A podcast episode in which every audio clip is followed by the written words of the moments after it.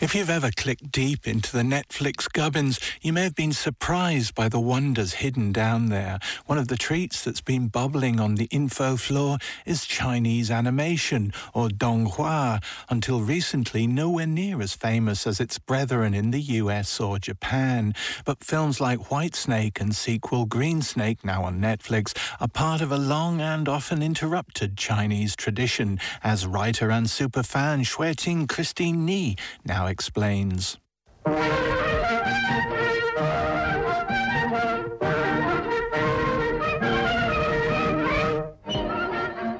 As a child living in China during the 1980s, I grew up with its animation classics from the 60s and 70s. These were often repeated on TV.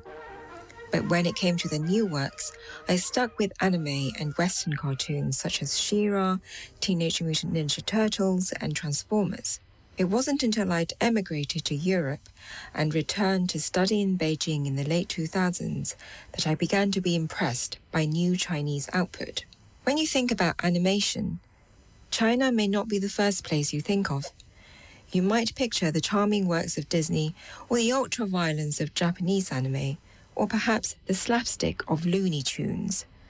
But the history of Donghua, Chinese for animation, is long and full of beautiful works that are not as appreciated in the West as they could or should be.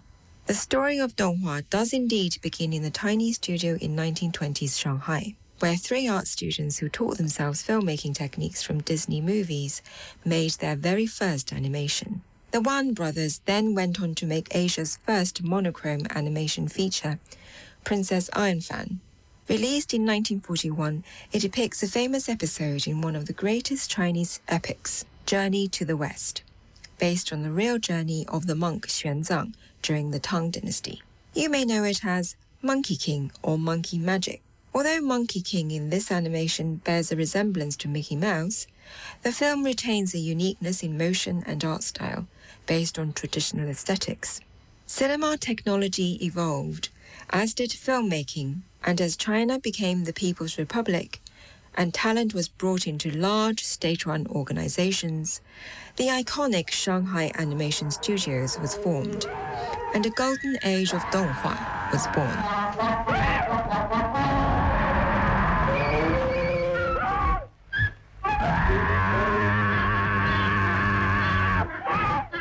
The 1950s 60s saw innovation in animation techniques based on traditional and folk art, such as wood puppetry, paper cutting, and inkwash animation.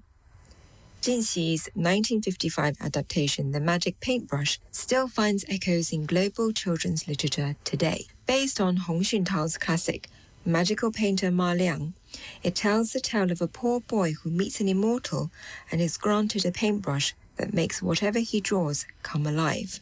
A few years later, the vivid underwater scenes created by Wei in his 1961 Where is Mother became the world's prototype of Finding Nemo in Chinese watercolors. Some of this classic output even made it over to the other side of the world. During the technician strikes of 1984, the BBC had to look further for content curation, and on Sunday, the 23rd of December, brought Little Nezha Fights Great Dragon King to Anglophone audiences. You may not have heard about the Wan Brothers' Uproar in Heaven, Asia's first animation feature in color from 1961, but you might know one of its biggest fans, the medic turned animator, creator of Astro Boy, Osamu Tezuka. It was these films that inspired his works and in turn generations of Japanese animators. Even long running shows like Dragon Ball Z still borrows from Shanghai Animation Studios' frenetic energy, bright palette, and inspiration drawn from Journey to the West. Within China itself, much talent was lost through the political upheavals of the 70s, and the fame of Chinese animation seemed to die away. This did not mean that China simply stopped animating but all this talent was put into making public information films instead. Eventually, though, China realized its lost legacy, and the state began to publicly support and subsidize the development of the industry. 月光色，女子香。 泪断千年情多长，有多痛，无此想，忘了你。 There was an obvious period of catching up with substandard flash animations and poorly realized CGI flooding Chinese television as a generation of filmmakers struggled to regain the skills the industry had lost. By 2008, the year that all eyes were on Beijing for the Summer Olympics, the Donghua industry had begun a new age in the 21st century.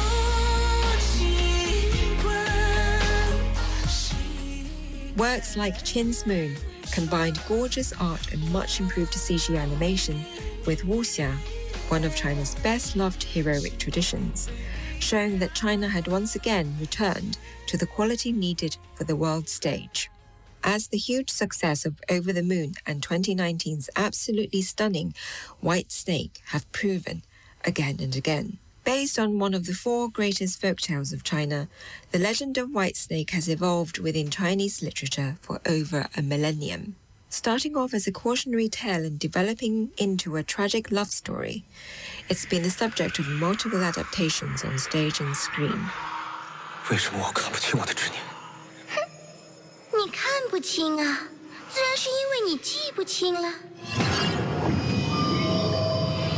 This sequel on Netflix tells it from the perspective of Green Snake, a relatively recent addition to the legend.